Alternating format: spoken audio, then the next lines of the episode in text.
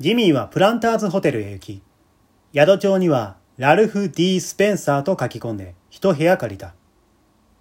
フロントに寄りかかって、フロント係に自分の要件を話す。自分がエルモアにやってきたのは、商売をする場所を探してなんだ。この町では、靴屋ってどんな感じだね靴屋をやろうと思ってるんだけど、うまく入り込めるかなフロント係は、ジミーの服や身のこなしに感心していた。彼自身、エルモアでちょっと金のある若者たちから、ファッションに関しては一目置かれていたのだけど、今、自分に欠けているところが分かった。ジミーのネクタイの結び方を覚えようとしながら、フロント係は快く情報を提供した。そうですね。靴屋でしたらうまく入り込めるんじゃないでしょうか。この町にはちゃんとした靴屋が一軒もないんですよ。衣料品店兼雑貨屋が扱ってるだけでして。どんな商売をしてもうまくいくと思います。スペンサーさん、エルモアに落ち着いてみてはいかがですか？いい街ですし、みんないい人ですよ。スペンサー氏は数日この町に滞在して様子を見たいと言った。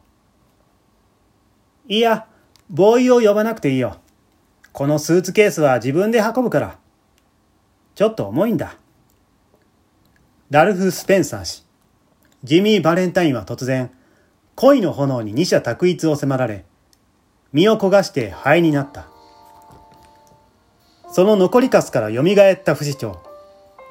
スペンサー氏はエルモアにとどまり身を立てた。靴屋をはじめ、商売は繁盛した。社会的にもスペンサー氏はうまくいって、友人もたくさんできた。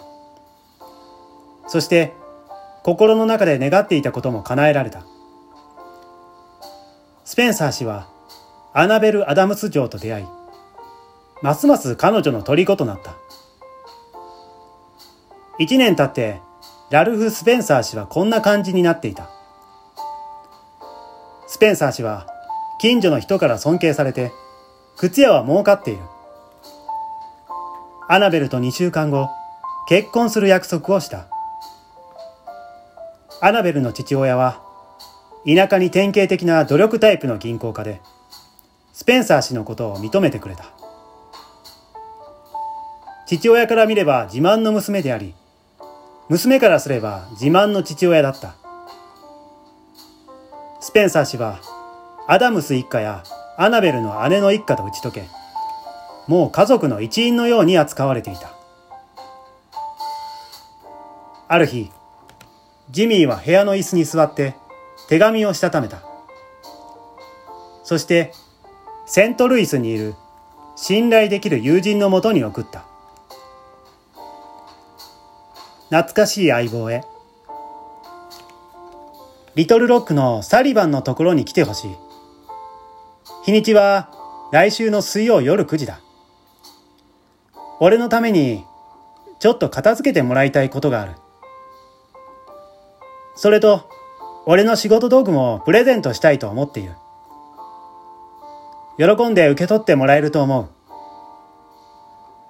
1000ドルあったってこれと同じものは作れない。ビリー、俺はもうあの家業から足を洗ったんだ。一年前に。可愛い店だ。まっとうな生活をして、なんと、綺麗な女と2週間後には結婚することになった。これが俺の人生なんだ、ビリー。まっとうなね。100万もらったって、もう他人様の金には、1ドルだって手をつけない。結婚した後は、売るだけ売って西部へ行く。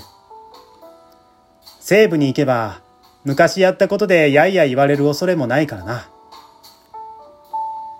ビリー、恥ずかしいけど、あの子は俺の天使なんだ。あの子も俺を信頼してくれている。俺だって、もうどこへ行っても曲がったことなんて絶対にしたくない。頼む。サリバンのところへ来てくれ。俺も必ず行く。ちゃんと道具は持っていく。旧友、ジミーより。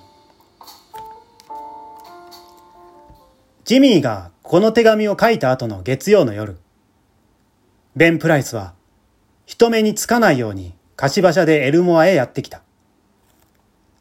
街を静かに歩き回って求めるものを見つけた。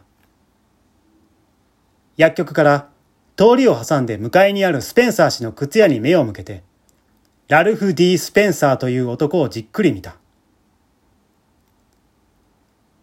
銀行家の娘と結婚するそうだな、ジミー。と、ベンは小さくつぶやいた。どうなっても知らんぞ。